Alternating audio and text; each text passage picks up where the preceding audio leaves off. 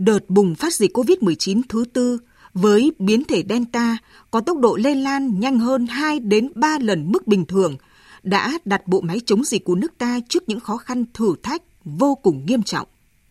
Dịch tấn công vào các khu công nghiệp, thành phố lớn.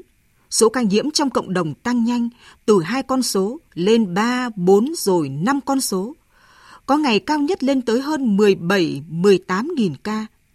Hệ thống y tế tại thành phố Hồ Chí Minh, Bình Dương nhanh chóng rơi vào tình trạng quá tải. Cả nước dồn sức cho các tỉnh phía Nam chống dịch. Từng đoàn bác sĩ, nhân viên y tế, sinh viên tình nguyện từ khắp nơi đã lên đường với tâm nguyện được chung tay cùng lực lượng tại chỗ chống dịch, cứu người.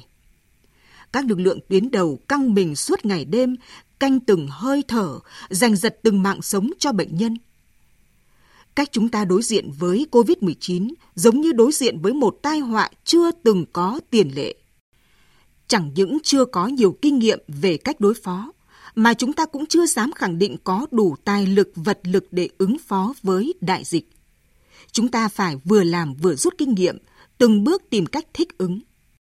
Tổng Bí thư Nguyễn Phú Trọng đã ra lời kêu gọi toàn Đảng, toàn dân chung sức chung lòng chống dịch. Quỹ vaccine tăng lên mỗi ngày với hàng chục tỷ đồng từ sự đóng góp của người dân và doanh nghiệp. Những bó rau con cá mang theo bao tình cảm, sự sẻ chia của người dân cả nước đã đến với người dân vùng dịch phía Nam. Trước diễn biến phức tạp khó lường của dịch bệnh, Quốc hội đã quyết nghị một số cơ chế đặc biệt giúp chính phủ chủ động hơn trong việc điều hành bộ máy chống dịch. Hoạt động ngoại giao vaccine đã đạt hiệu quả ngoài mong đợi. Không so sánh, không hơn thua.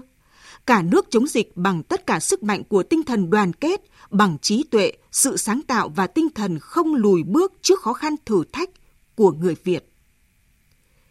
Dịch bệnh diễn biến càng phức tạp, bộ máy chống dịch càng thể hiện được bản lĩnh và tinh thần khẩn trương quyết liệt, linh hoạt khi triển khai các giải pháp ngăn chặn dịch bệnh.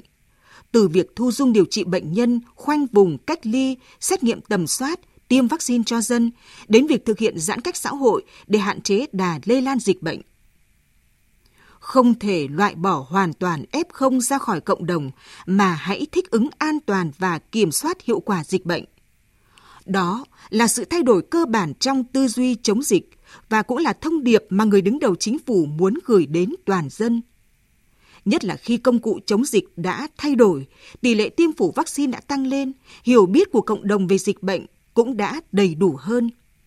Khi đã xác định COVID-19 sẽ tồn tại lâu dài, thì thay vì triệt để loại F0 ra khỏi cộng đồng, chúng ta chủ trương thích ứng và chung sống an toàn với dịch bệnh thích ứng để chống dịch hiệu quả, thích ứng để cuộc sống sớm trở lại bình thường.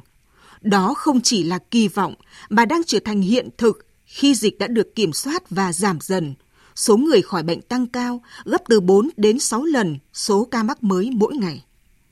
Vùng đỏ dịch bệnh ngày càng thu hẹp, thay vào đó là những vùng xanh của sự sống mới ngày một nhân lên.